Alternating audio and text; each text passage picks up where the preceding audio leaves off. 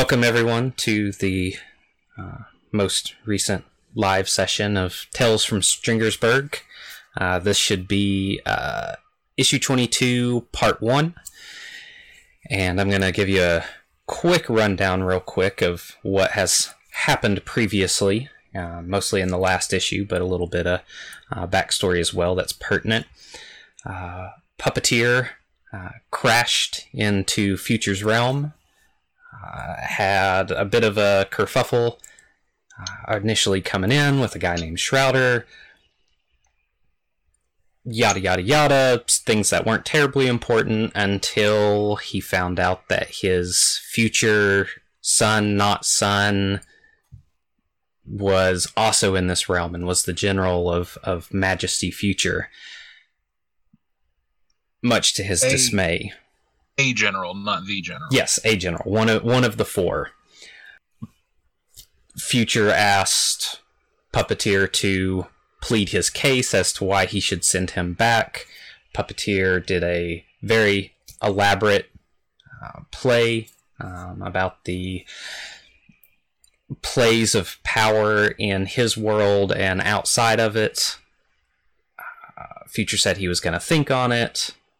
The entire time, Horatio, who we're calling him, maybe that's his name, maybe it's not, was present, had mixed feelings about the play. At first he was kind of throwing in, and then when Puppeteer hit a particular point about talking about traveling the world and kind of shadow running the world, he got real dark.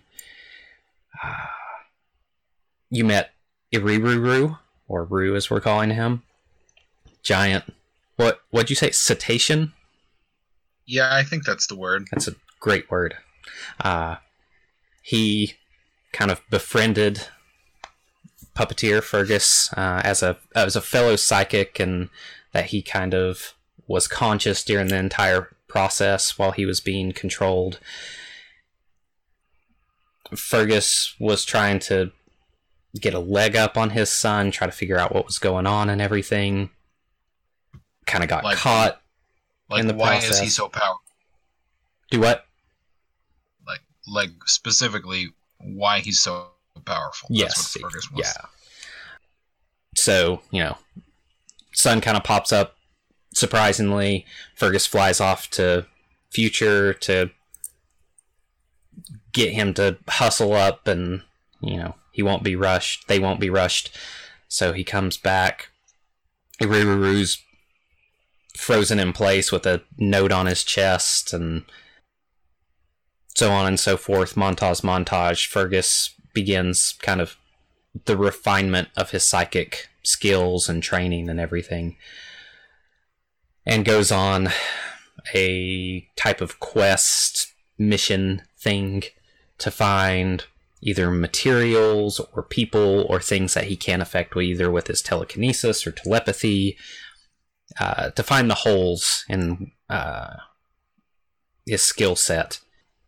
And then he finds three materials, four different places that he can't affect: a bioorganic structure and creature, a small black orb that's just so dense that he can't lift it, and then this strange goldish material that's very reminiscent of Horatio's armor. And that's kind of where we left off. We'll have a slight rewind in our timeline of Fergus, of Rue watching over Fergus while he psychically dives into his own psyche. But that's going to be kind of a very... It's not going to be a long arc, but it's going to be kind of a micro arc focusing specifically on Fergus's inner journey. So we'll have to take that into consideration because we're in the middle of recording that right now. So for both of us, from now and future. But that's where we're currently at. Fergus is kind of on this trail to find this material, and you found this golden, bronzy, brass material, and it kind of looks like a flattened cone, almost triangular in shape. Like you'd imagine that maybe it's kind of hollow. You imagine maybe like it's an exhaust or something like that. That's kind of the shape of it, like a fancy race car style, like kind of flat exhaust. Kind of looks like that, except slightly angled. And the problem is that you can't move it, because the only way you can move things now is through your telekinesis. You no longer have a physical form to be able to touch things. Right. I mean, so Fergus is at a place of, like, absolute frustration, because as far as he's concerned, the existence of this person is an affront to him and his beliefs. Like, this guy has insisted that Fergus in the future will conspire with Powder Girl, whose actual name I forget, civilian name. I was trying to think of it. Claire Robbins. I was Claire, okay. So, you know, according to Horatio, Claire and Fergus specifically, like, conspired. They genetically engineered him to be completely normal in a world that was increasingly dominated by metahumans. And Fergus is like, why the fuck would I do that? That doesn't make any sense. And yet here this person is. So he's trying to figure out how and why this person exists. And it seems like his memory has been playing tricks on him. So he's diving in to see what he can learn. He's going into his own head to see what he remembers. It's almost like he's repressed memories, or there's some sort of timeline split or something. He's not really sure, and he's trying to find that out. I mean, the reason why he was looking for those objects was he was trying to see if there was anything tied to Horatio that he could use against him, basically. Like, he wants rid of this guy real bad. Like, almost as bad as he wants to just go home. So... yeah, and this is the closest thing that you found. Like I said, this is almost like verbatim. Like, maybe this is a chunk of his armor that fell off, or maybe it's where he got it from, and it's just a stray piece. Or maybe it's a chunk from a different timeline or reality or whatever that's been placed here. Can you remind me and tell the listeners about how big this thing is? Is this like the size of a person's arm, or? Yeah, it's like elbow to your tips of your fingers. So, you know, 18, 24 inches, give or take. So it's not overly large. And it being a flattened cone, as you say, it's almost like it could go over a person's forearm. Yeah, it could, but the dynamics of it, the way it's shaped, doesn't seem like it's quite meant for that. Okay, I see. Like, it's some type of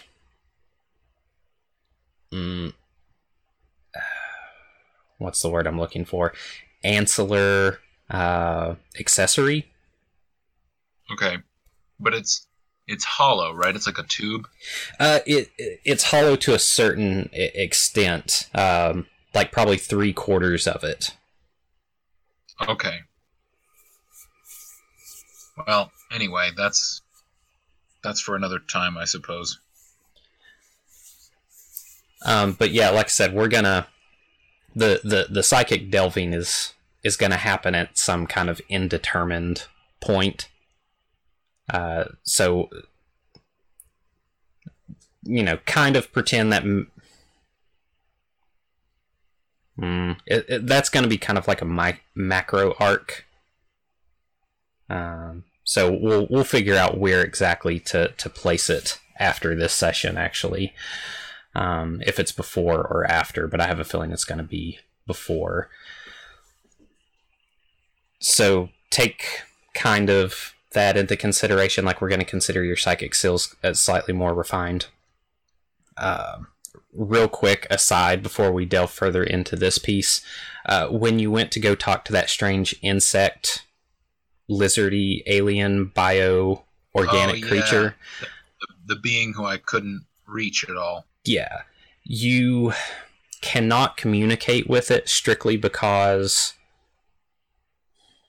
you have to communicate telepathically, although you've refined your telekinesis enough where you can reverberate the air to do a facsimile of your voice.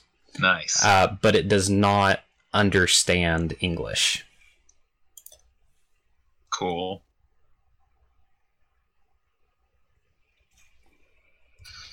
Well, guess I'll deal with that another time. Okay. So yeah, you've got this material. You cannot interact with it in any way. It's probably 3 miles outside of this smaller town, which is, if I can recall correctly, is like 3 or 4 days outside of like the big mega city. Sure, if you say so. I believe that's what I said, and everyone, if the continuity is not correct, fluid, timey-wimey, Majesty Future geography.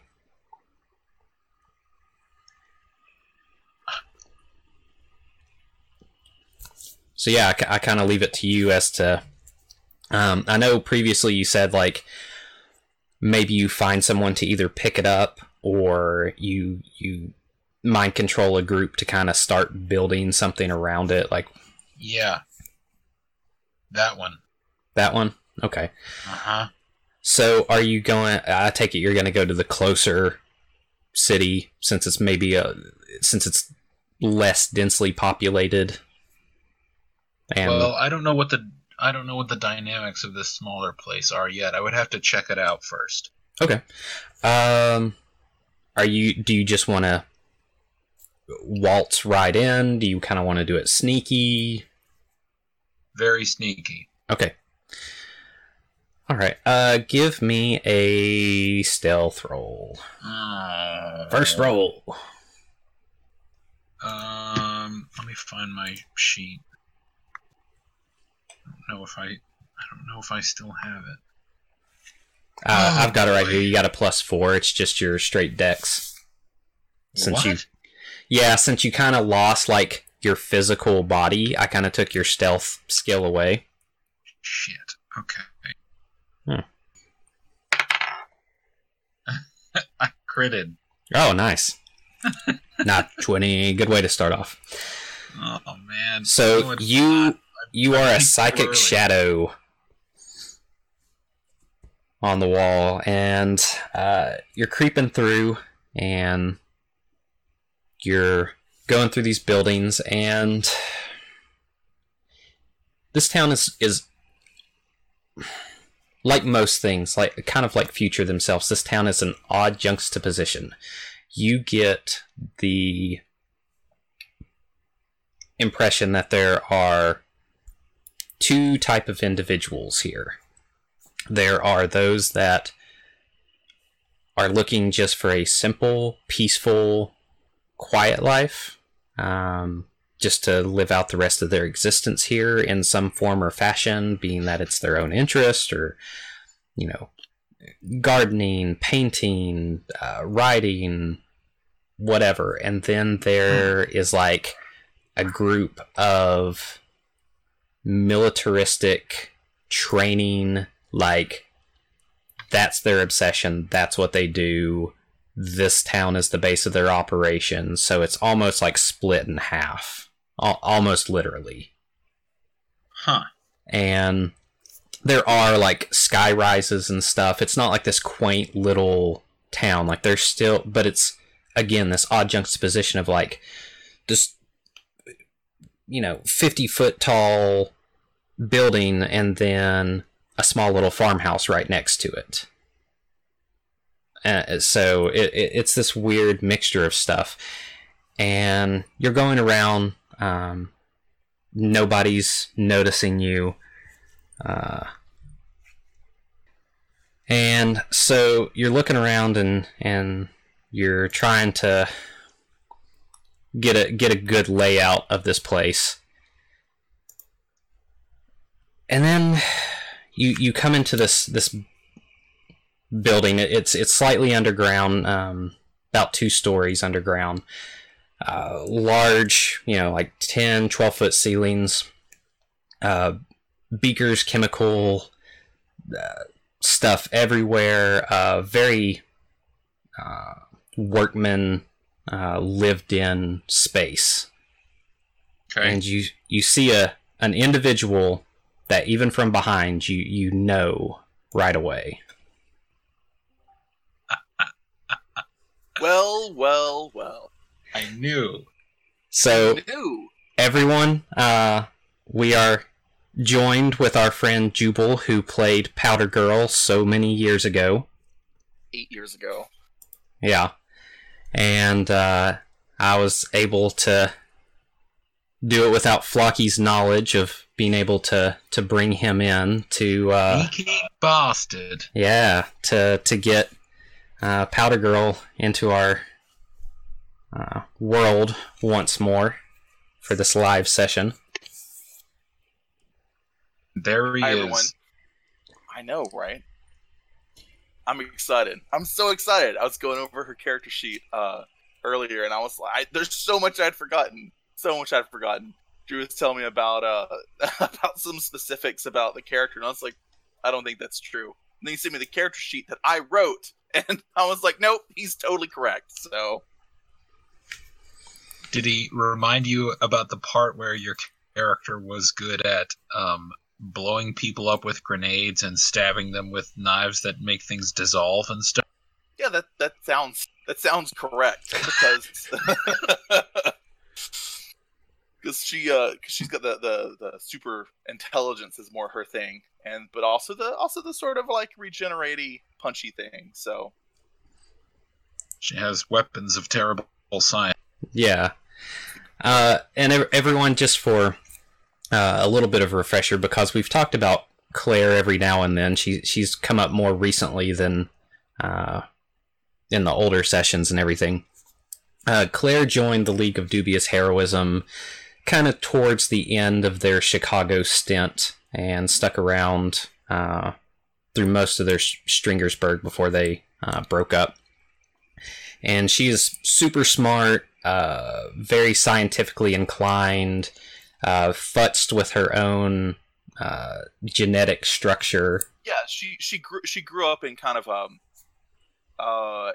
from a pretty rough background, and didn't finish high school, but she always excelled in science. So she started doing being a cook for drugs.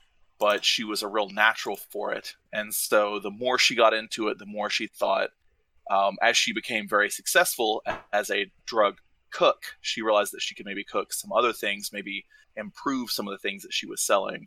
And so she started experimenting with a super soldier type serum. And she wasn't really a druggie herself, but she had no problem with it at the time of being involved in that trade. And then she... created a serum that she tried out on herself, which was a huge success, but now has a pretty constant daily side effect where she has to create a special side effect suppressant because it sped up her metabolism so strongly that she'll start to basically kind of consume herself, and her hair starts to fall out, and she starts getting the shakes. And but when she's on her suppressant, she has super speed, super healing, and is very intelligent. So I haven't written more of the backstory that bridges the gap between those two things, of her background from a more humble, kind of morally gray, drug-focused area, and is instead.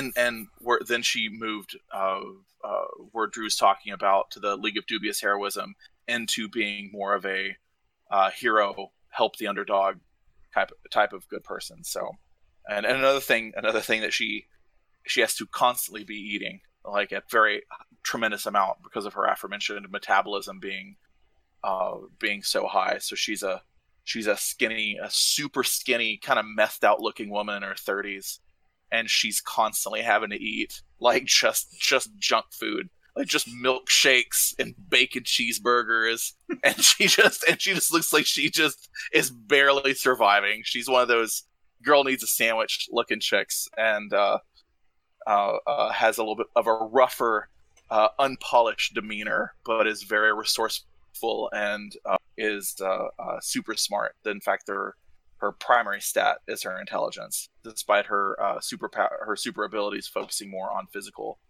attributes. Yeah, she's almost on the outside realms of human intelligence.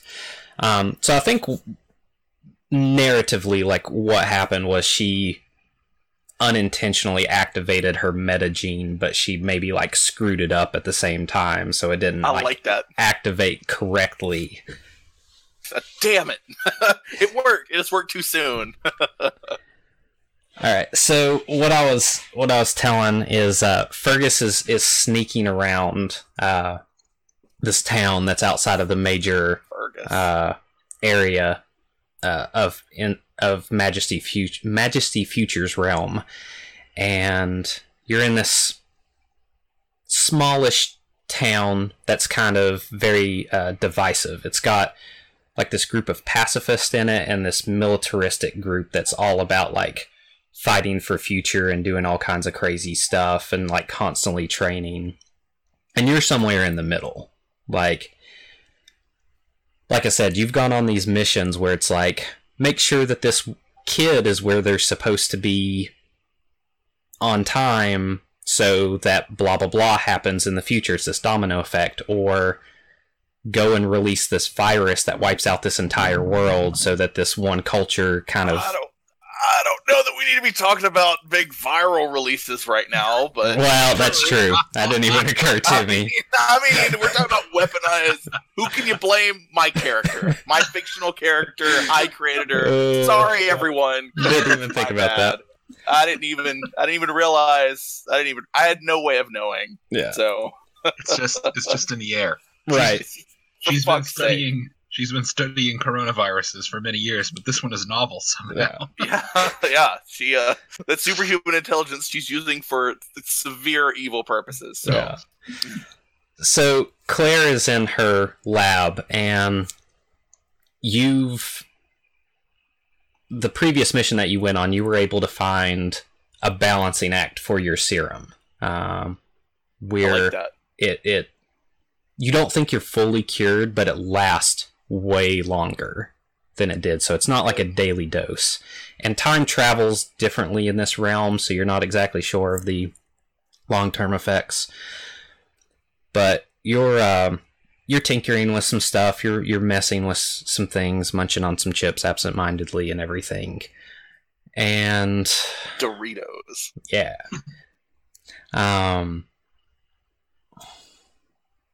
Yeah, that's the scene. You're working on all this stuff. Fergus, you kind of float in behind, and you see working at this bench the stark white, straight hair, pale complexion, very emaciated form. Yeah, she's real. She's 6 feet tall too, so she's like a real emaciated, real tall chick just working away. Okay, Fergus's first response is, "Oh no!" But I'm not sure if that's out loud or if that's... She's a little twitchy. So he floats. What's happening? He drops down in the lab. Is that what's going on? You don't see any of this. He actually rolled a natural 20 on his stealth. All right. Well. So. Okay. I'm gonna have to try and mind read her. Okay. Get some of what the hell, like, why is she here? How did this happen? Yes, you should definitely try to mind read her. Okay. Jubal, give me a roll a willpower roll. What's my dice? What am I rolling? You're just a D20. That's the only thing you're ever going to roll in this system. Okay, great. And add 3 to it. D20 plus 3, 13. All right. And you see her power, right? Oh yeah, she's got mind shield or whatever. That's right. She has rank 8 mental shield. So. All right. So what'd you roll again? 13. 13. All right. Yeah. Fergus, you try to push through, and I don't think that Claire is the type of... She doesn't have a mind shield like, here's this impenetrable wall of mental iron. It's like, my thoughts are so scattered and racing so quickly that, like, nobody can pick up on them kind of deal. And Fergus, that's what you're just hit with this barrage of thoughts, mostly inane, that you just can't process through. But okay. Claire, you feel someone intruding on your mind. Look around. Okay. You spin around, and behind you, you see... Flocky. Uh-oh. That's you, penguins. Well, first of all, I imagine... This track is what Claire's thoughts sound like. Is it just Fly Out of the Bumblebee? No. Oh, it's Squarepusher. Yes. This song sounds like the future. But anyway, so... It's like if Kraftwerk took Powder Girl's drugs. That's what Squarepusher sounds like. Yeah. Yeah. Okay, so... Drew, am I running off of the, like, residual self-image thing where I just sort of look like I imagine myself, or has Fergus sort of crafted his appearance? I don't know if I'm able to do that. I think at this point you've crafted your appearance. Okay, then. It looks... It's Fergus-shaped, but there's a sort of flat white theater mask where the face would be. And there's kind of a and there's a cape, there's a long cloak, but it's all sort of insubstantial. It's somewhat translucent. Yeah, you're seeing this being of like coruscating energy that's floating slightly off the ground. Considering what Claire's been going through the past number of years, months, decades, whatever. Exactly. That probably wouldn't necessarily be cause for alarm, especially considering she lives in this sort of, even before then, lived in this sort of supernatural. Because she wouldn't recognize him, because she hasn't seen him in... How long has it been for him? Since he's seen her. Because they met. Yes. A long, long time ago. Well, it's certainly a long time now. If we took the point of Fergus's departure from Earth time as the point at, if we judge based on then I think knowing each other in Chicago would have been what, 5-6 years ago? Drew? From the end of our story to the beginning of the podcast was 8 years, I believe. Oh, okay. Yeah, so it's been 8+ X years. Wow. So she it probably wouldn't be her first thought. This is what my mind went to, was one of the masked characters from Pathologic 2. Not quite that plain. No, I know. You said theater mask, but it just kind of made me think of that. A lot of things have been making me think of Pathologic 2. So if you really want to get like kind of in the grit of what's going on in the real world right now and really like mess yourself up psychologically, play that game for sure. Okay, that's exactly what I want to do. Yeah, it's still haunting me, and I played it like 8 months ago, and now it's all coming back to me. Anyway, so he's, well, it's just because he's a spooky and bemasked, so Claire definitely wouldn't know who he is. He wouldn't know who Claire is. I think this character in front of you is familiar, but in that intangible way of like when you see someone that you knew from your past, but you can't quite put your finger on it. Like, if he had appeared as himself, you would have instantly known. But since he's this odd, undulating energy being, like, that throws you off. So, she looks at you. I know you. You don't want me to know you, but I know you. In a weird approximation of a human voice, someone says, "What are you doing here?" The voice that comes out is not projected from the character. You can almost feel the air reverberating. Dude, how many power levels have you gained that you have this sort of, like, ambient... He's power level 15. Holy shit, man. Yeah. All right. He's almost double your level. Yes, Drew, I can read my character sheet. And still miserable. Why did my power level go up? Hold on a minute. That doesn't make any sense. I demand buffs immediately. It hasn't done me any good. Hey, you got a cool entrance, man. I guess. So I'm sorry. What did he say? What are you doing here? I'm working. What are you? Does the voice sound familiar? Just go with whatever's comfortable. Yeah. Are you? The mask just sort of dissolves away, and it's. What? Okay. Well, I should be surprised, but I'm just not really surprised anymore. What? Are you working for Future? Lots of things. Yes, I'm working for Future. Why wouldn't I be working for Future? Of course I have to be working for Future. I don't have a lot of options right now. I've been busy. I've been... Where have you been? What have you been doing? I've been stuck here, which has mostly been weird and bad and weird, but not good, but weird.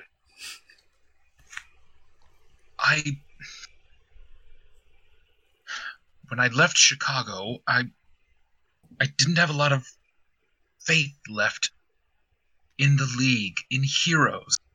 I tried to do something on my own, but it didn't. It's not working, and I was brought. I'm here against my will as well. What happened to you? Oh, well, I mean, I'm not 100% sure. It's been kind of a blur and a long time.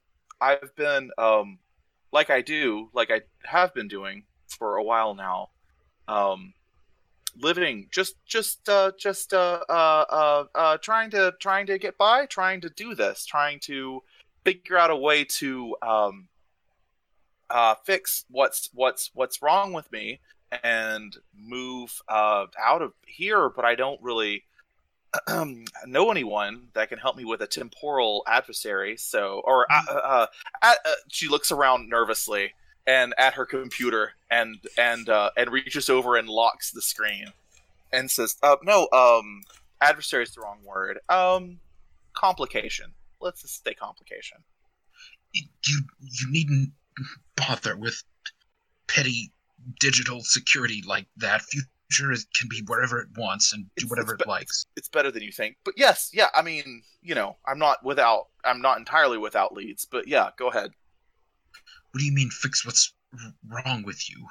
Oh, well, she gestures to the very, like, the huge pile of buffalo wings that are just, it's like 75 buffalo wings just scattered all over her desk. Are they from Duff's? Just repping. No, they're buffalo. They're from Wing Shack, Josh. Oh, I don't know about Wing Shack. Wait, is that where you worked? Chicken Shack. Oh no, Chicken Wing Shack. Wing It. Yeah. Wing It. Called Wing It. Fuck, yes, really there's a Wing It box. Piled. Yeah, there's a Wing It box right there.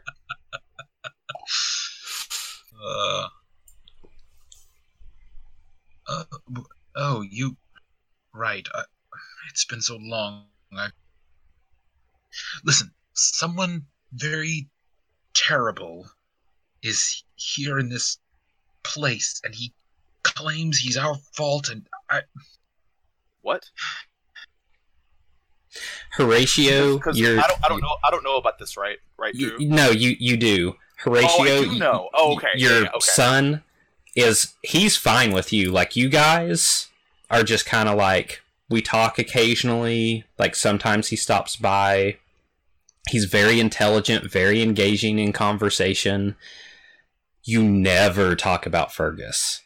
Never. That's a trigger for him. But he's... You and him are all right. Like, you know, he's a bit of a sociopath, but... I mean, Claire's been around worse, I imagine. So he has a reputation. He's one of Future's generals, and he has a reputation. Like, people are scared shitless of this guy, but you're just like, meh. He's just some guy. You know, he's deadly, and he could fucking kill you if he thought too hard about you. But that's a bummer. So I listened. You, Drew sent me a very, very helpful, very thorough recap of what's been going on, and I listened to it immediately when he sent it to me, and I was like, oh, this is so cool. And that was like 2 weeks ago, and I don't know if you know what's happened the past 2 weeks, but a couple of things have been a little distracting, so a few things. So if you're listening to this in the future, I of course mean the COVID-19 outbreak, which has disrupted the planet, so in real life. So so Drew, do correct me when I'm wrong, because I really enjoyed that, and that was really helpful, and it was really exciting, and it made me like, yes, about today. But so some specifics like Horatio, and knowing Horatio, I may have forgotten, so please forgive me. You mean Horatio, she says to Fergus. Yes.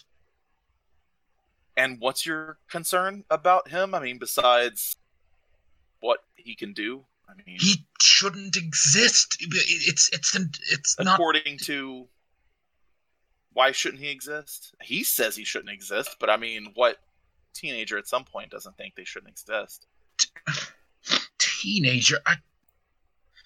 When would you and I work together in such a fashion?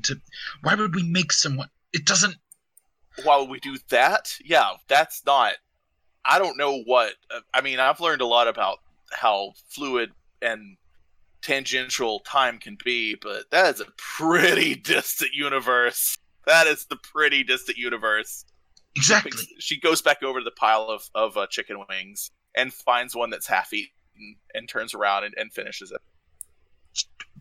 You don't have any interest in creating a perfectly normal person, do you? I certainly don't. Yeah, no, right. Yes, perfectly normal is not. Yes, right. So he's an anomaly, a paradox. He shouldn't be. And now that he is, he detests me. He won't leave me alone. I don't understand why he exists. So you want to kill him because he doesn't like you? I don't want to... You said he shouldn't exist, Fergus. I didn't say I wanted to kill him. I said I don't understand why he's real. I thought all of that ended up not happening somehow. It's a contradiction. Okay, so we're, just to be clear, the general of the army of a man named Future who controls reality and time is being told by a man who is used to be a man and now is a floating formless thing with a cool theater mask that he's too weird, that Horatio's the one that's too weird. That's what you're saying? I don't fancy myself a scientist, but I can think through a problem using logic, and there is no logic to his existence. And it wouldn't be a problem for me if he weren't antagonizing me. Maybe start with that next time. What's he doing? He follows me around and interferes with anyone I try to become friendly with. Who knows what he's saying to Future about me? He's ruining your dating life? I'm not... He just sort of gestures at his bodiless body. This isn't...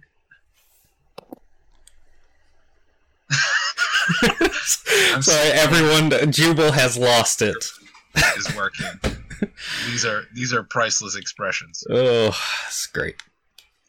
No, he says, He hung around in my rehearsal space while I was preparing my latest performance, which I don't know how long I worked on. And he wouldn't leave me alone, and he seems to have something. He has some sadistic need to torment me for something that I supposedly did to him, which I didn't even create him. So he antagonizes you. He antagonizes people. He antagonizes the relationships, the platonic, as you clearly pointed out, relationships that you have with other people, and he, it seems to find, does he like express pleasure about this? Is it something strategic? He gloats when he torments me, and I don't... Horatio. Yes. He gloats when he torments you. Yes, that's what I'm saying. Well, I know he doesn't like you. But I didn't know it was that bad. So what's Like what? Like, what does he say? Mostly he says, "Oh, Daddy," and all these edgy little phrases any teenager, as you say, could have picked up from something. He's told me that he wants to punish me, or words to that effect. I don't remember precisely. Does he threaten you? Well, not to kill me. No. Only emotionally, I suppose. That's not okay. I agree that that's bad.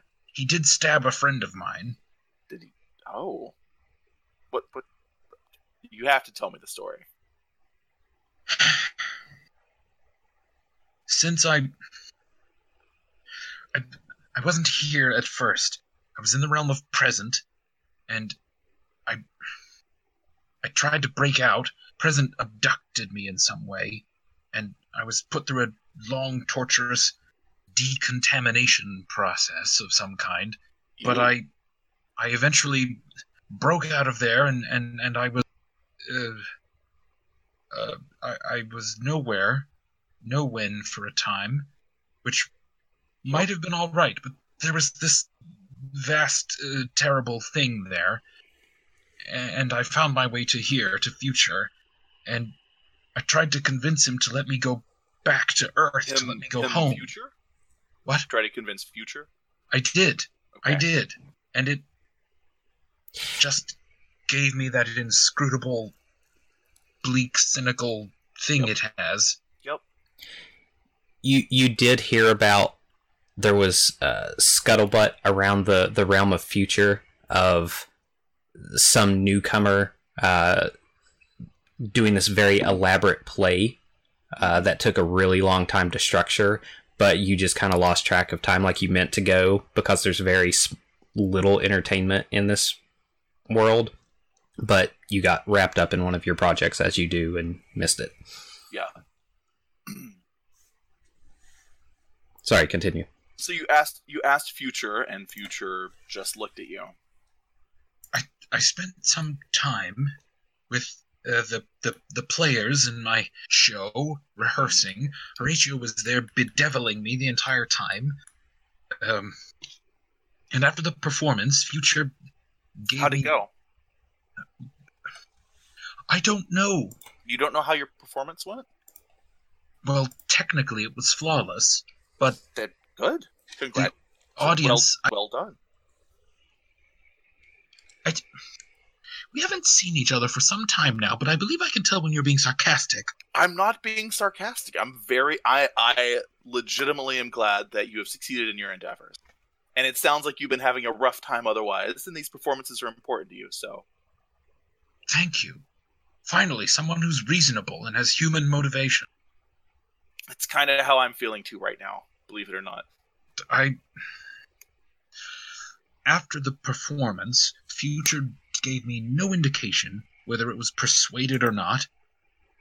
And in the interim, I tried to find other beings with the mental... other psychics, others like me, whose minds... I've been trying to refine what I can do. Cool. And I befriended someone, and he came along with me to go confront Horatio. I wanted him to, once and for all, stop pestering me, and it was so horrible, I flew away for a moment, and when I came back, he'd stabbed poor Rue. He'd stabbed a note to him like a staple, for no particular reason other than to horrify me. Well, it worked. He's a horrifying person. Horatio. Yes. Okay, Juber, give me a sense motive roll, and Flocky, give me a bluff roll. Bluff? Yeah, because you're omitting some very important points. Am I? What am I leaving out? Like, the reason why you were quarantined, Horatio's motivations, like the stuff he told you, that you ran away and left Rue there by himself with your son. I said that I flew away. That's what I was referring to there. What was the reason for the first two things that you said? I've just not remembered. You were quarantined. Present told you that you were quarantined because of your power flux, how it caused you to go mad. And you were quarantined for those 5 years because of that. And then, serious. Yeah, and then, hey, while you're telling him this, I rolled a 19. Horatio pretty much told you that he wanted to make you as sad as you made everyone else feel in his world. In his world? Yeah, in his future where he was created. Oh, I didn't know that. I didn't remember him saying that. Yeah. You were like... I can't remember if it was right after the play or what, and you were like, what do you want from me? And he was like, I want to make you as sad as you made everyone else. Okay, yeah, that didn't register to me as, like, an honest answer. That just seemed like some shit he was talking to me. Right, well, take it as you will, but that's what he said. Okay. Yeah, I don't think Fergus took that seriously. Okay. As far as the first thing, the power flux and me going mad, mm-hmm. What's that? Remember future or present showed you the future of your world that right. if they hadn't pulled you out when they did, that your power caused you to go mad, like you lost yourself, okay, and like right. That's why. Okay, that makes sense. I see. I forgot that was the reason for the quarantine. I thought that was just a purposeful thing. No, that was the reason why they did it. Okay. Yeah, Well, I don't know that I would have presented that any differently, so I may as well just go ahead and roll. Okay. And I rolled a 9. So... Jubal had a 21, and Flocky rolled a 9, and that gave him a 19. No, hold on. 26. So, yeah, You think at first, Claire, that maybe he's omitting something, but you just can't read. Like, his form is almost like an idealized version of what someone would psychically project themselves as. So his movements and, like, facial features and stuff are not what normal people have, so. Yeah. Okay, so Fergus just sort of, like, slumps to the ground, which is kind of an artificial movement, and in fact, part of his foot is, like, going through the floor, so he's making a show of slumping to the ground, and it's not totally working, but he just, like, has gone from floating a bit to just, like, in a pile on the ground. He's just like, I'm at my... I don't know what to do about this. Future could put off its decision for centuries. I can't bear to be in the same world as this person who detests me. She pauses for a moment and sits back down in her chair and rolls it up a little closer to you. He's really done a number on you, huh?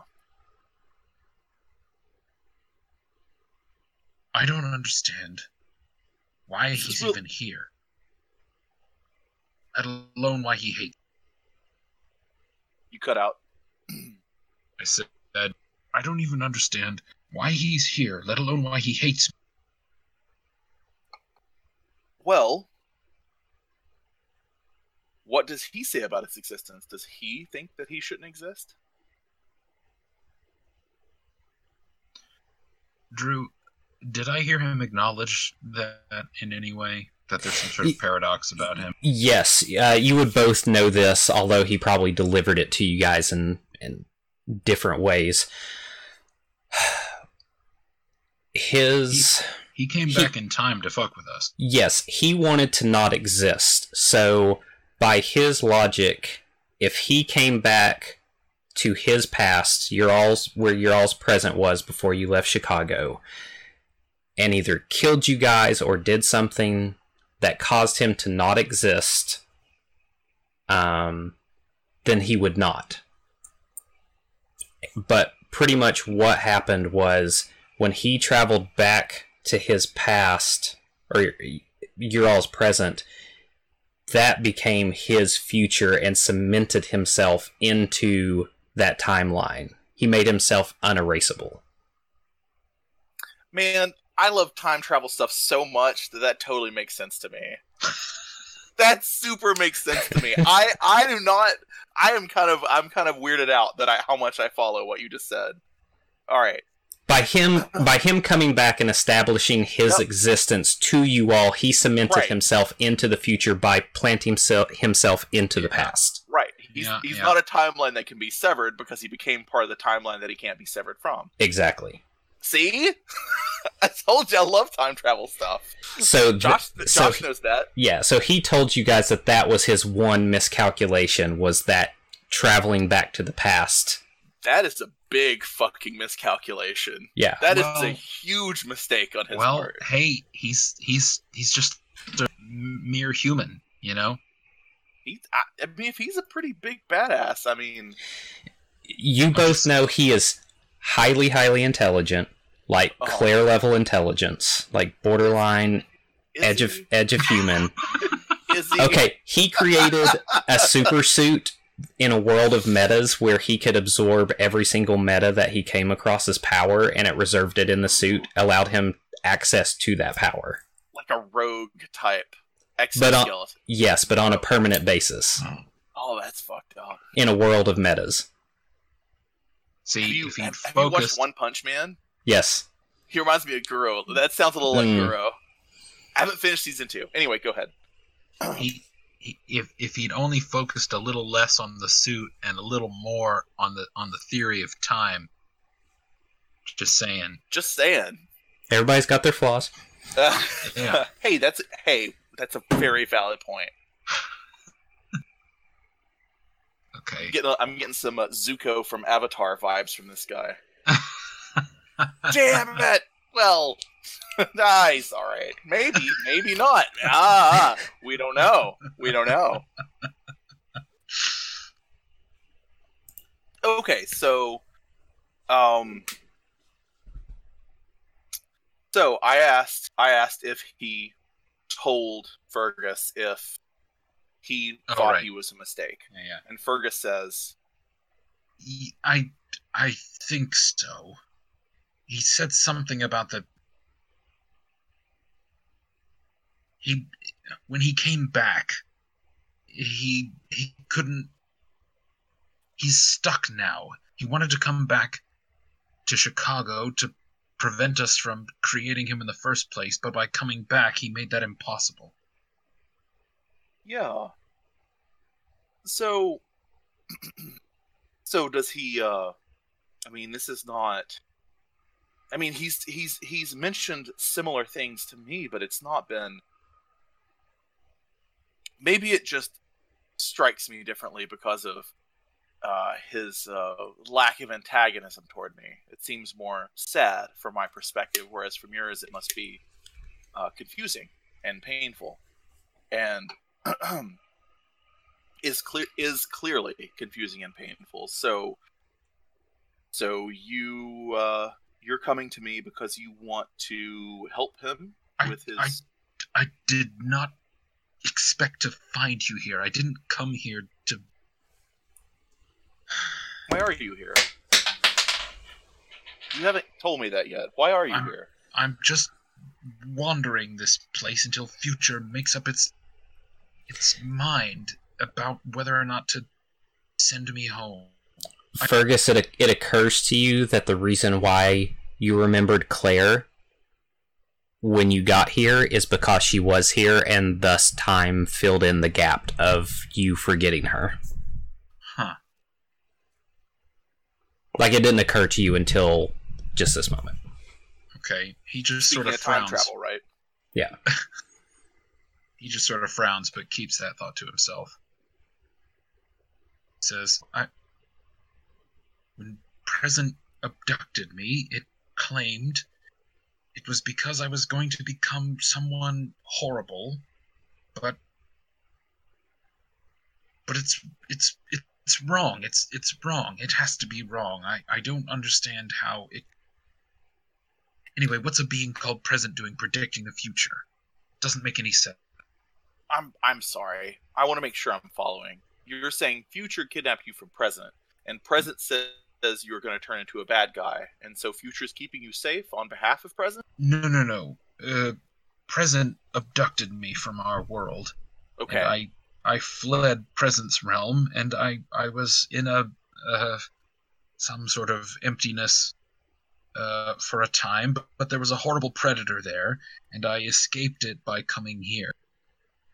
And okay. Once I arrived here, I somehow attracted Future's attention. I imagine you immediately attracted Future's attention by being not controlled by Future. I suppose so. I mean, kind of inherent, right? Well, yes, maybe. In fact, I'm not entirely sure how I got in through that gap in the wall, and that thing didn't, but... Unless one or both of them wanted you to move. That seems unlikely otherwise. Yes.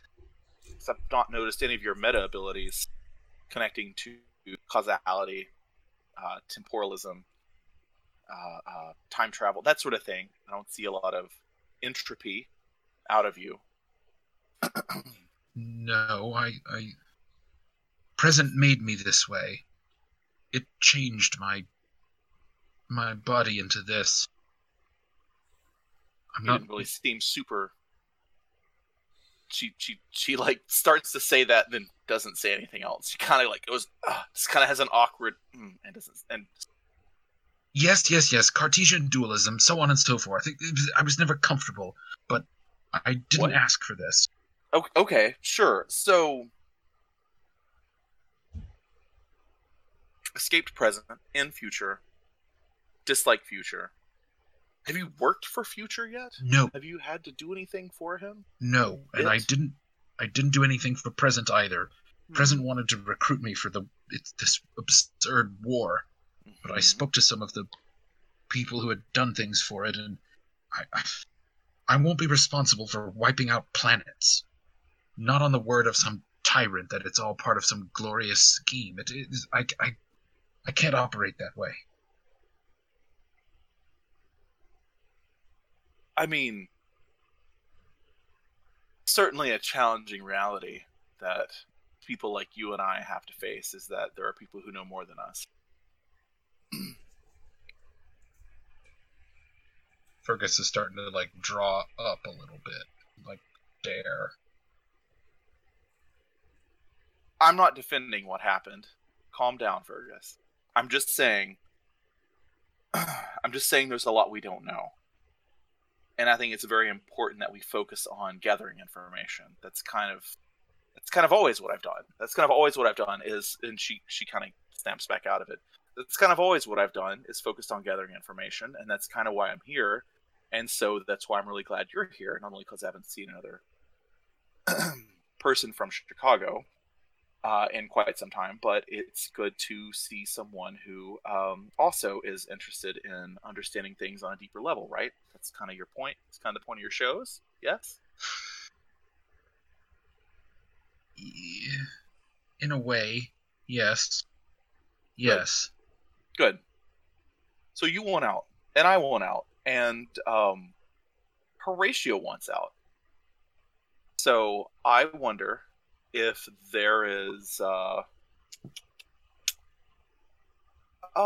don't know how to finesse this point with you. I haven't seen you in so long, and it's not really kind of how I do things anyway, but it seems to me, the hole in this system is the incredibly powerful exosuit building, time travel aware entity who is incredibly powerful and has a connection to both of us, who was able to get away from present and has future, who was able to get away from future and who has future's trust. You want to work with him to escape? I think that he is... I'm not saying what I want.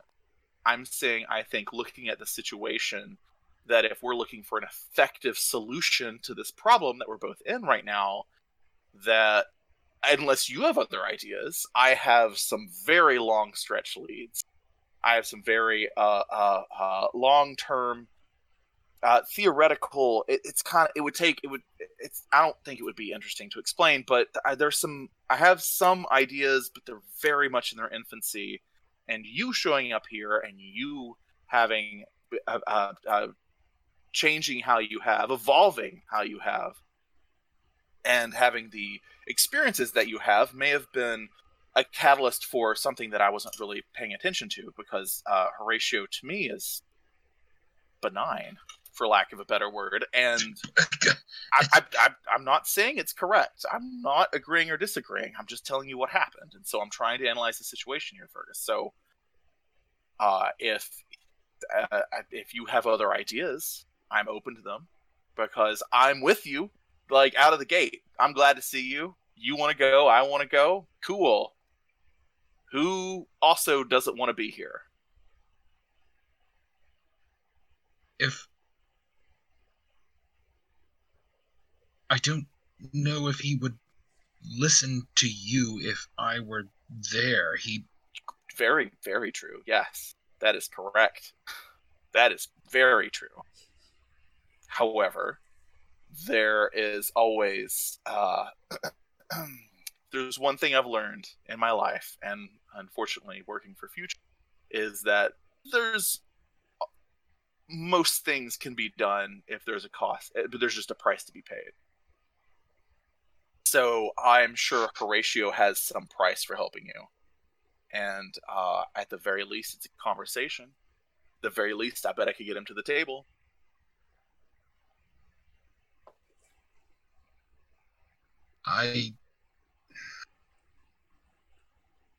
All right. I'm not siding with him. I want you to be very clear on that. He's neutral in my... I have other things going on. He's just someone I know who's fine, who has some weird connection to me that I never had a... It's always been an incomplete thought. He's always been an incomplete thought for me. So I'm like, this is the beginning of something, and I don't know what it is, and now that you're here, that's the rest of the thought. Because he was always talking about you, but just something theoretical is just useless without them. I know X, but I don't know Y. When you say that, I want both of you guys to roll intelligence. Okay.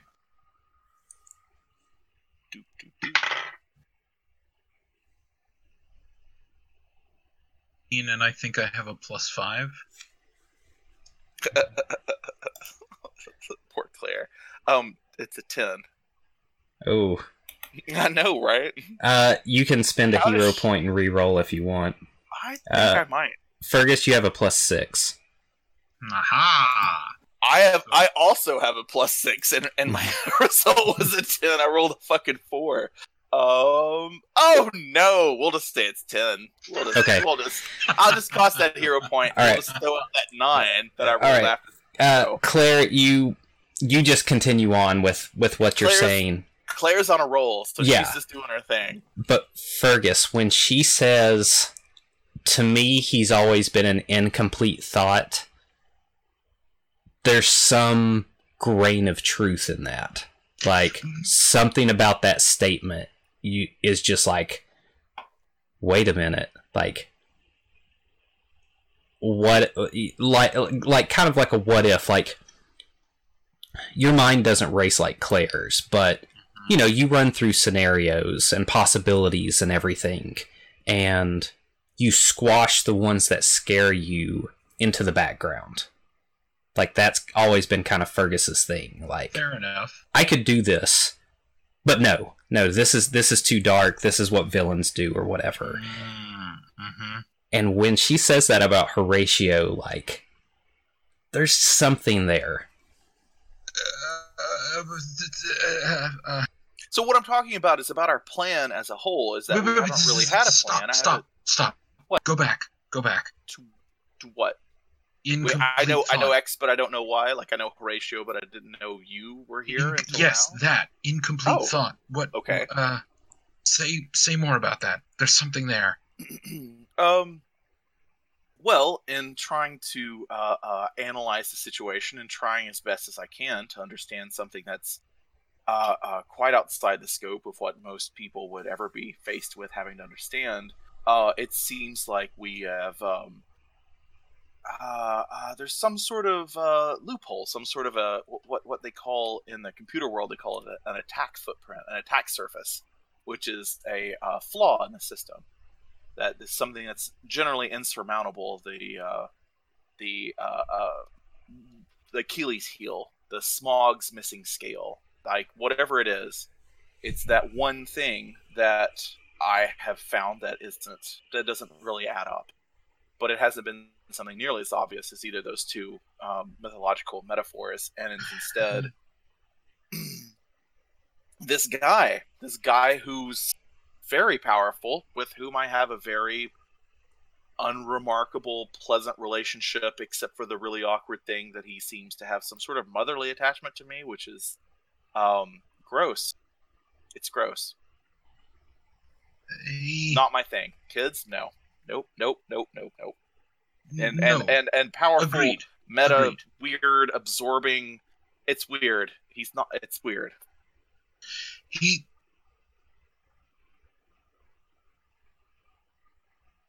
can absorb everything. Well, his suit can. I wonder if he ever came in contact with a. Did you ever meet that horrible man who called himself the Nihilist? He was a negator. Maybe.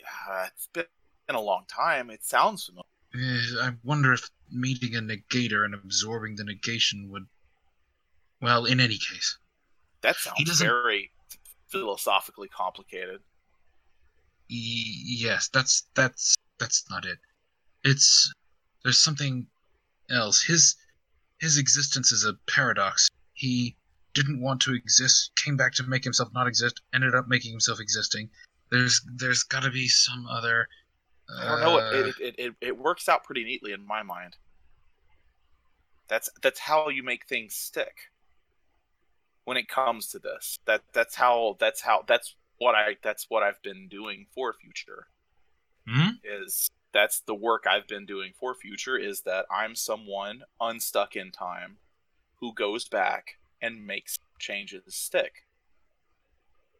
Whenever things need to be done, whenever there's something wrong with the timeline, or whenever there's some specific machination that, again, not that I like it, but just that Future sees something that I don't, whether I agree with it or not. Future certainly talks a big game. And maybe, I mean, someone's named a tenth of time. I feel like they probably have earned it in some capacity. And I mean, earn it in the sense of competency, not in the sense of, you know, so my point is that, and she's like, hold on. And she goes over and she starts rummaging through, she's got a full size refrigerator next to her desk, and she starts rummaging full, and you hear like glasses clinking around, and she pulls out a huge bottle of Nesquik and like unscrews it, and it's like, so. And she takes a big like what Drew's doing now, just a big draught of the Nesquik, and says, so what was I saying? So what I was saying is that future sees things that we don't see, right? That's obvious, right? So givens. These are givens. Future sees what we don't see. Future has me go to places in different, and I don't know if they're different timelines, but I presume there's like kind of one unifying timeline. There has to be, right? At least as far as we're concerned, and at least as far as Future's concerned, there's one unifying timeline. So what Future gets me to do, the work that I do, is Future sends me back, and I work on specific events. So I go to specific times and places and make specific changes. And those changes stick. I mean, at least that's the goal. So, can you do it in reverse? Could you make something unstick? I have done. Oh, make something unstick.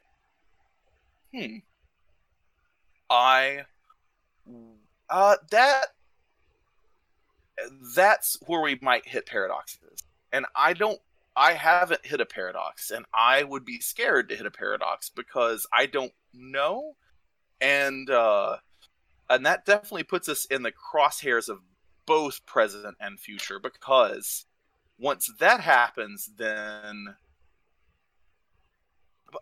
okay. Let's run with your idea. Let's follow this through, because that's a good point. So okay, so let's say I go and make sure that let's not pick something particularly dark or upsetting. Let's say I Michael Bay. Remember Michael Bay? He got Transformers. Remember Transformers? He did Transformers. Ghastly. Unforgivable. Agreed. Right, but. There are a lot worse examples from history I could pick. Okay, so let's pick something a little more lighthearted, like Transformers. Right. So Transformers. So Michael Bay makes Transformers. So if Future had sent me back in time and said, "All right, it's not going to be him. It's going to be Quentin Tarantino that directs Transformers." All right. So I go back and I make Quentin Tarantino direct Transformers, and now the Transformer movies are very different, R-rated, and you will make this happen. I'm on it, guys. I'm on it. My new personal out-of-character motivation. First thing when I get my DeLorean, that's where I'm going to. So, so that happens. Let's say that happens, and now that's true, right? I went back, and I'm like, Michael Bay doesn't get the gig, Tarantino does. Whatever happens, whatever I need to do to make that happen, that happens. So you're talking about making something unstuck in time. Now, when we're going to an event that I specifically touched, if I go back, and then you and I go back, after I've gone back, that's where I'm worried about paradoxes. That's scary, because you can touch that point in time, but if you retouch that point in time, you're introducing a lot of unknown variables. And I am sure that we will get the attention of both present and future if we go and do something like that. And I don't know how it'll work, because, again, not that we would want to prevent Michael. Not that we would want to hold on. Prevent. We want to make. We would rather anyone but Michael Bay handle Transformers. But I'm just saying, like, if we were trying to fix that and make it go back to how it originally was, or have M. Night Shyamalan direct Transformers, which would definitely make it. I think he would do worse than Michael Bay, but that's not really what we're talking about. So, I was almost there. Yes. So I'm worried about this. I don't know what's going to happen with this. I don't know that we can do this. This is. All right. I like it.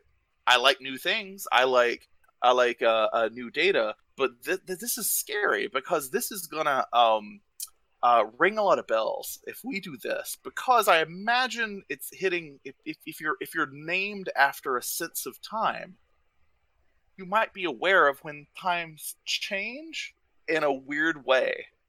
In some way, they must be. Yes. Right? Right. I don't know this. I don't know. But how could they not? All right. So we don't undo the change that Horatio made when he came back. We can't do that. Too risky. But could we go back to a time before he arrived and change something then that would prevent him from... I don't know where I'm going with this. Prevent him from contacting us in some way and solidifying himself in the timeline? I don't know how one prevents someone from traveling to a point in time. If we could only go back and block him from ever appearing. Well, that gets into causality, doesn't it? That's where we get into some very unknown territory, because if we go back, say that we're in Chicago and Horatio travels back to meet us in Chicago, and you and I time travel before then, and we go and we talk to our past selves, and we say, hey, past selves, someone from the future's coming. Don't be in Chicago. Let's go down to St. Louis, and we're just going to spend the weekend there. And then Horatio shows up in Chicago. He's like, where the fuck are they? His time travel visa expires, and he's got to go back. That has some cascading causality, and I would imagine that I'm not sure which one of them is going to be more aware of it. Probably present. I'm not sure, but I would imagine that present would be the one that would be a lot more aware of this happening, of us messing with, because present would say, hey, there's two forces from future showing up, and they're not acting in harmony. The two forces being you and I are one, and Horatio's the other. But that would kind of... If we could hide our past selves from him, we don't have to... It doesn't have to be anything violent or dramatic, just hiding. Certainly could... Can future send things back? Not people, I mean. True. Yeah, you've seen him do that. Yeah. The challenge would be hiding from something as powerful as what Horatio is going to... That's the real challenge. I kind of feel like the more I think about this, the more I think that whether or not this will work, I just can't know. But the more I think about this, the more I'm really comfortable with this plan. This seems like a really good plan. But what's Horatio going to do? And is Future going to send something back to stop us? I don't know. And I don't know that we can. I don't know that I can just click my heels together and go back there, you know. I suppose you have to use some facility or device that Future controls to do this traveling. Which I'm certainly willing to try to make happen, but I'm worried, perhaps foolishly, I'm less worried about what I need to do in this moment between the two of us, since we're talking about time travel. I feel like I need to be specific always. I'm less worried in this exact moment right now about getting access to the time travel machine, which is a sentence that no one has ever said before, and am instead much more worried about what we do to properly hide our past selves from Horatio, because I feel like both of us in the past would be receptive to this idea. Quick aside, Claire, the only way you know of travel in the realm of future is Future sending individuals, whereas Fergus... you know that present had a collection of time machines. Right. I guess the real problem would be present sending you back. I mean, future sending you back, because future knows you're here. Future has to know you're here. Whether he permitted you or whether present pushed you here, Future's at least vaguely aware that you're here. So, if not this exact conversation, Future is certainly quite aware of me. See, there you go.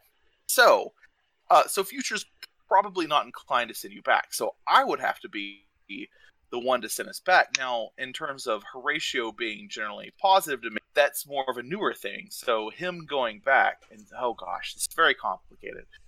So, when Horatio submitted himself in the timeline, that was before he and I met. So he would not necessarily know who I am, and therefore not be inclined to be at least somewhat pleasant towards me. He might be aware of who I am, but no, he would be aware of me. But then he would see... Oh, this is very confusing. English is very complicated for this. We need not I don't know what other language handles time phrasing better, but... Alright, so past me, he knew, but if present me went to see past me, and past Horatio saw present me trying to protect past me, Horatio might be violent. Does that make sense? I'm trying. And this is I could. She goes over and she's got a huge whiteboard on one side, and it's just like there's so many dry erase markers just all over the ground. And if you've ever seen a dry erase marker that's truly been killed, that's just been ground to nothing, there's like 15 of them on the ground, and every inch of this whiteboard is covered. And she goes over and she flips it over, and the other side's the exact same way. And she's like, oh! And she goes over and she gets one of her napkins. She's like, hold on. And she gets a bottle of vodka out of the fridge and pours it on a napkin and starts vigorous. This works at home, boys and girls. And she gets a bottle of vodka and she starts wiping down the whiteboard and just erasing what looks like years of just very small writing and just tons and tons of things. And she's erasing it off and has her back to you. What this is reminding me of is the part in Letterkenny where the hockey players get Ritalin instead of steroids, and they like massively game out their workout plan without ever actually doing anything. There's like diagrams of all the reps they're gonna do, and then they don't do anything. I haven't watched it yet, but I watched one trailer, and I was like, I'm in love with this show, and I like all of it. Yeah. So. Okay. I'm trying not to meta too much here, but Drew, did the feeling that Fergus got when she first said unfinished thought, has that feeling dissipated as we've talked about these things, or is it still there? No, it's with a normal person, I would say yes, but with you and your tenacity, it's this niggling thought that just the nail hasn't been hit on the head. Okay. So it's there somewhere in your brain, maybe forethought, maybe back. I'll leave that to you. And it was about Claire saying, he's always been an unfinished thought to me. Yep. But now that you're here, because Claire has obviously tried to be like, well, what are all the variables in the system that she's encountered, right? So she's a super smart woman, and she's basically captive, and so she sees the one thing in this entire crazy, surreal world is someone who's the right-hand man of Future, says he has some connection to her. What can she do with that? Mm-hmm. Nothing. And now here comes the co-creator that Horatio claims and is mad about. So whatever really spawned that emotionality is something. I don't know what it is, but that is a significant factor. So the incomplete thought is you, Ferguson. And from Claire's perspective, you are the completion of that thought. And so I don't specifically know what Drew's talking about. We haven't meted about this. I'm just telling you that kinda player to player, right, that playa to playa, I mean, sorry. Womp womp. that that maybe I'm just sort of saying how I understand what Drew's saying. That's how I interpret it. Well, gotcha. Which is good, because I haven't talked to either of you guys about this, but you did hit a point that has been in my brain, and I think that this is a good possible through line. Cool.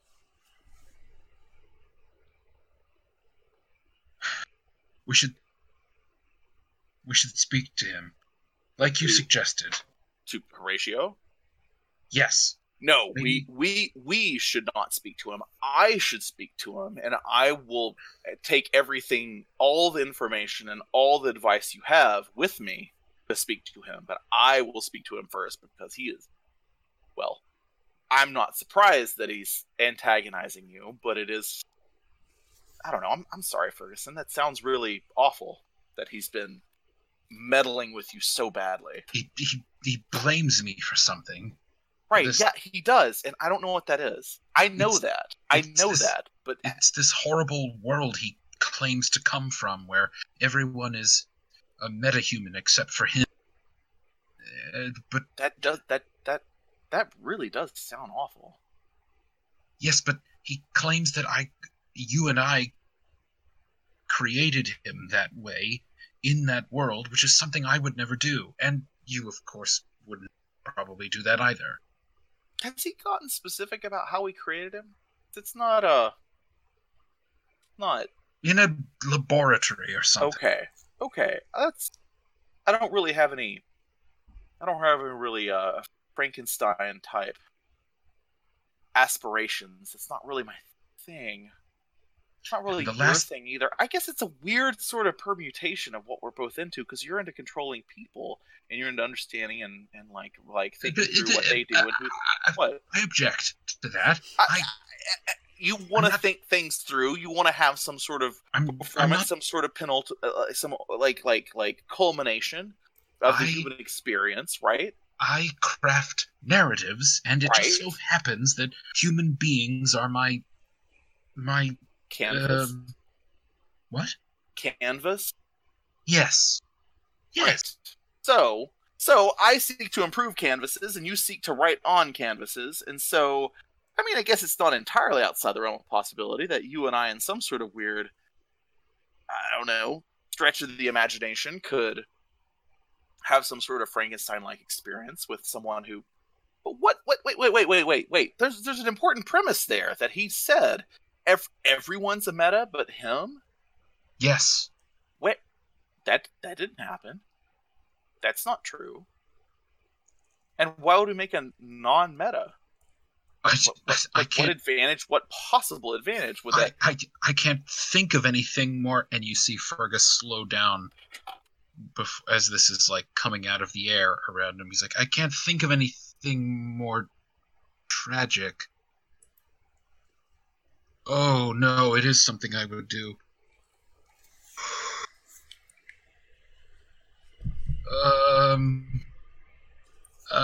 Not me, but a version of me, It's a good narrative, Fergus. It's a terribly gripping, awful... Yup. It's a very compelling narrative. It's a harsh one. It's a harsh one. That you know, that would be a show I'd watch on Netflix. Oh God. So I it all starts to pull itself together. Claire has the know-how, and you guys are very compatible intellectually. If there's no physical attraction or anything like that. But there's no need to rub it in. But yeah, imagine one of those dark thoughts that Fergus had of what if I could control the narrative of this singularly unique individual in this world. And, it starts to come together for you too, Claire. Like, yeah, I can do this. Like, but you're oh, and this, and this, and this, and this, and this. That would be the incomplete thought. That would be the incomplete thought, and I don't know what adjective to use for it, but for example, have you heard that people have? Well, this is easy. People have solved tic-tac-toe, right? Like, you've solved it. You have all the possible moves, and so you know the way to win, right? Mm-hmm. Computers have solved chess. This is the way that you win. So if you solve a human, that would be like a huge scientific victory. Even just creating a human. Creating a human would be totally her jam. So, yeah. Yeah, that horrific does realization strikes both of you almost simultaneously. Claire sits the half empty container of Nesquik down on her desk and goes back over and pulls out the vodka and takes a big sip of it and hands it and just extends it to you. Fergus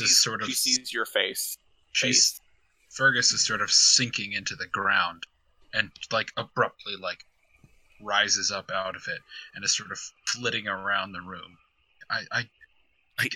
She's following you. She just sort of, like, as you flit around the room, she just has the vodka and it's just pointing at you until you make eye contact with her. That's no use to me. I think it might be.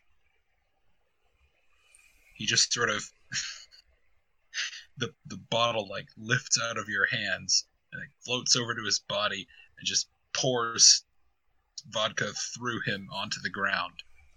And then it sarcastically makes its way back to you. I don't know how telekinesis... It sarcastically floats. I like it. Yeah. Well, that is a solvable... That is something we can work on, is making sure that you can drink. I don't care about getting drunk.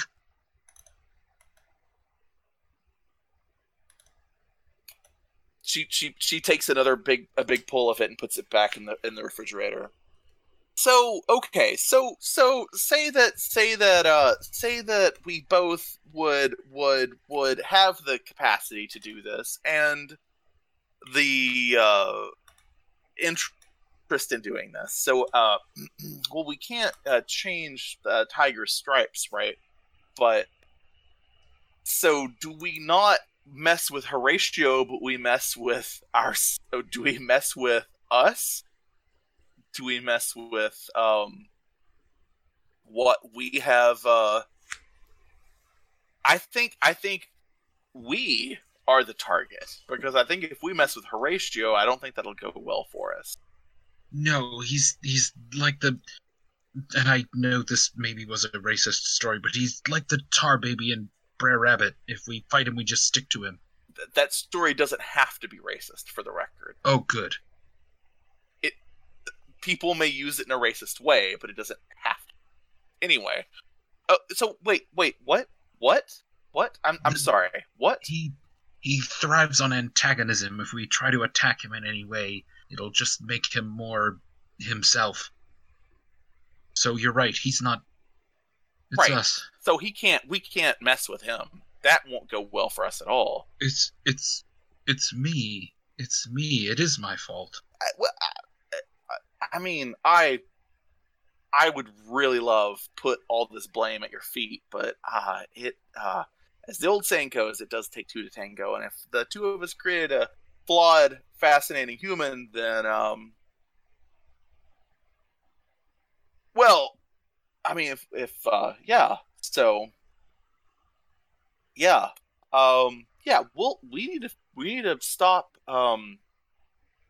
us. We need to stop us. That's I think what we need to do.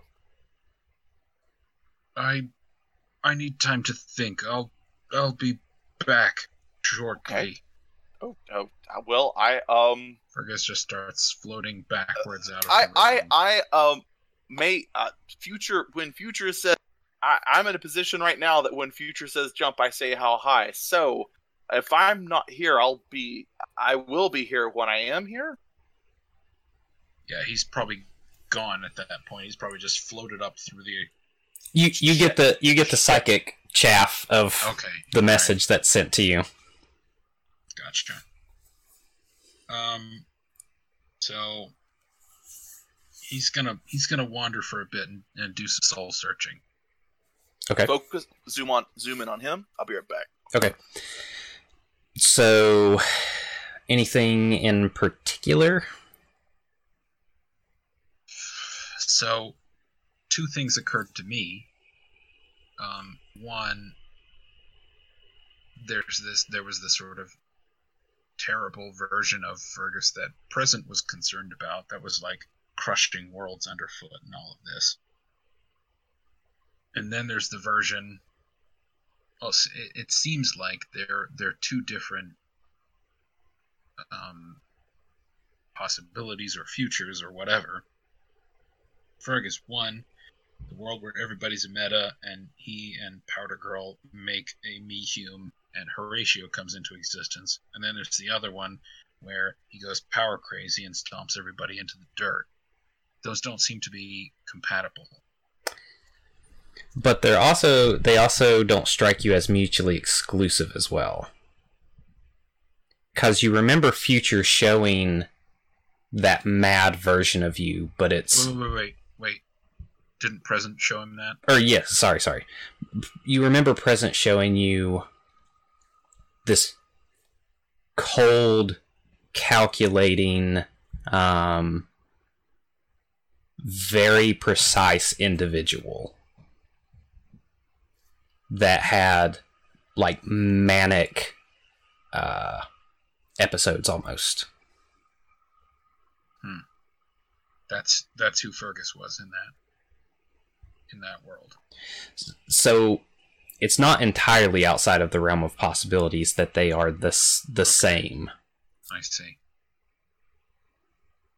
But I leave it to you as if you i.e. Fergus think that that's a possibility, because that, you know, it's your own logical assumption. I'm just saying that it's a possibility. Right. Okay. I'm back. With what he knows of telepathy at this point, would he think that it's possible to use it inwardly to like alter parts of your own mind? Yes. There was one of the individuals, the person that looked like a pretty standard human, except their eyes, their hands, and their feet were overly large. In the psychic space, one of your, for lack of better terms, tutors actually kind of showed you this aspect, this technique of... some psychics, be it that there's part of themselves that they didn't like, or memories that they didn't want to have anymore, or that they wanted to slightly alter, so they were able to psychically manipulate themselves and doctor their own thoughts, memories, lock some away to where they weren't even conscious of them. Okay. I mean, I guess that's sort of... I don't know how that would solve the Horatio problem, but Fergus is so horrified by the idea that he might actually... Like, the fact that he even had that thought, it's, like, so gross, he kind of just wants it out of his head.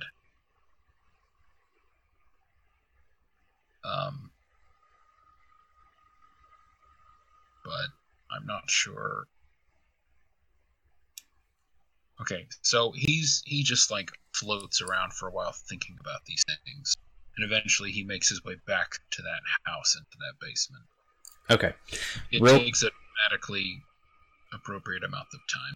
Okay, real quick before you do that, you're floating around kind of aimless to a certain extent, and something familiar catches your attention. It's an impression that you felt a long time ago and was pretty brief. And I'm not going to make you roll for it, but It was right before you left Stringersburg. It was a new presence to you, and you feel it somewhere outside of this city. On the outskirts of this smaller town? Okay. Definitely follow up. Go looking for that. Okay. You're led back to that small piece of metal, that tubular piece of metal. Uh-huh. And I'm going to roll real quick. Okay. You focus on it, and maybe it's because you weren't consciously aware, like maybe some of your psychic defenses were down in some sense, but you start to feel it, like you can't pick it up, you can't manipulate it because of the material that it's made of, but you get this impression, you almost start to delve into it, like your vision like tunnels into this, and you start seeing the grain. There's this real fine grain to this material, but it's very intricate and interwoven, very precise. You know, everything's at very sharp angles. It almost looks like circuitry, and you delve deeper into it, and you start to almost, you don't see them because your vision's not changing, but this is like a psychic impression. But you start feeling like the molecules and then the spaces in between them, and you delve deeper, and you're looking in this sensation just keeps growing and growing and becoming more familiar, and it zooms in, and you start feeling the spaces between the atoms and the electrons, and you zoom in farther than you thought would ever be possible because you're attached to this singular feeling, and you're drawn to the singular point inside of this almost infinite space. And you feel a familiar presence of 138.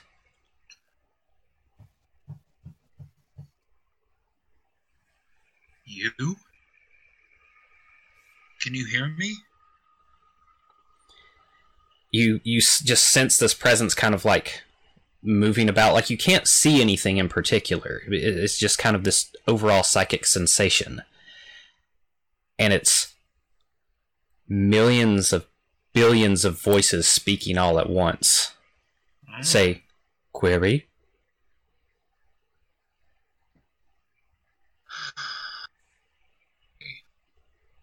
So if I remember right, 138 fell through into the Berg from its reality, which is on a macro scale from the reality of the Berg. Like the Berg is like a fucking neutrino compared to whatever world 138. Yes, and you were unable to affect 138 with your abilities, telekinesis. Mm. And you didn't have telepathy at the time. Right. Yo, can I just fall through this thing? Can I just like dive into this thing and fall through like he did? Yes, you can.